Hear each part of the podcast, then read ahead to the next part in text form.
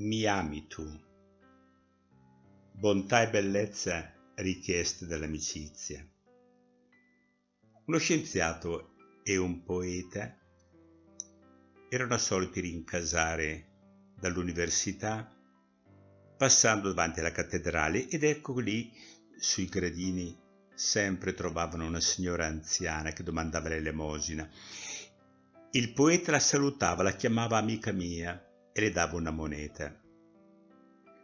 Una sera, anziché darle una moneta, gli diede una rossa rosa. La signora scomparve per una settimana. Lo scienziato disse al poeta, e allora la tua amica, durante questa settimana, di che cosa si nutre? Il poeta risponde, si nutre della rossa rosa, si nutre della bellezza dell'amore. Bontà e bellezza sono richieste dall'amicizia e quando parlo di bellezza intendo sempre in termini filosofici lo splendore di verità che implica la bontà, l'armonia, l'unità con se stessi. Genera amore la persona bella e buona che con lo sguardo invoca amore, lo desidera ardentemente, non si vergogna di mendicarlo. Ce ne dà l'esempio Gesù, che supplica i suoi discepoli, restate nel mio amore. E muore chiamandoli amici, dice proprio espressamente, non vi chiamo più servi, ma amici.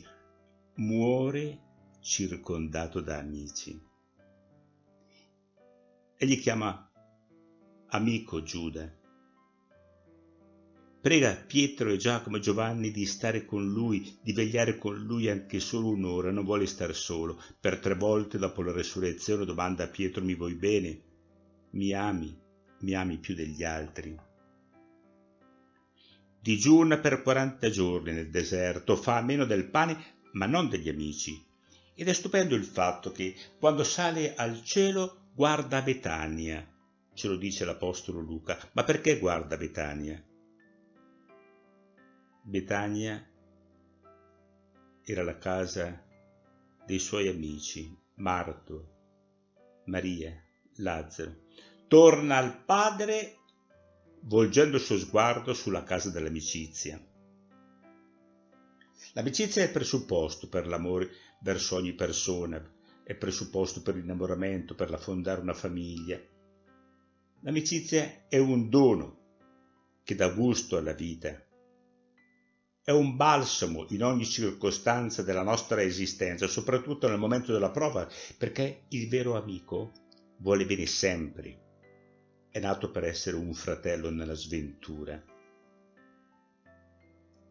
Però l'amicizia vera si trova prevalentemente tra persone che si amano secondo la virtù, cioè che cercano il vero, il bello, il buono.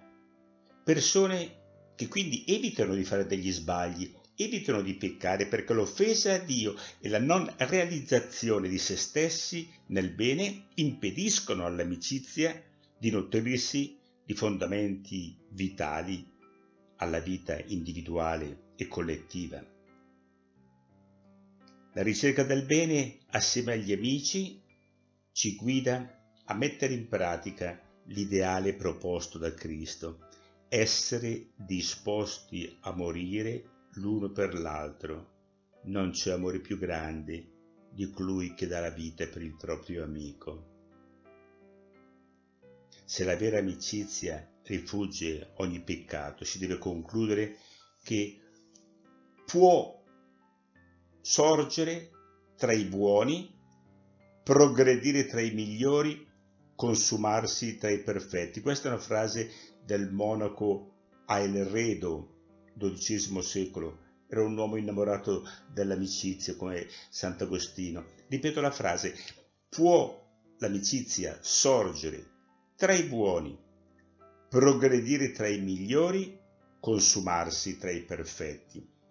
Benché gli esseri umani non siano perfetti, possono comunque tendere all'amicizia, alzandosi subito dopo la caduta e continuando a correre verso la perfezione, verso il non facile passaggio a quella vita in cui i nostri sguardi per tutta l'eternità si sazieranno solo d'amore, di bontà, di bellezza.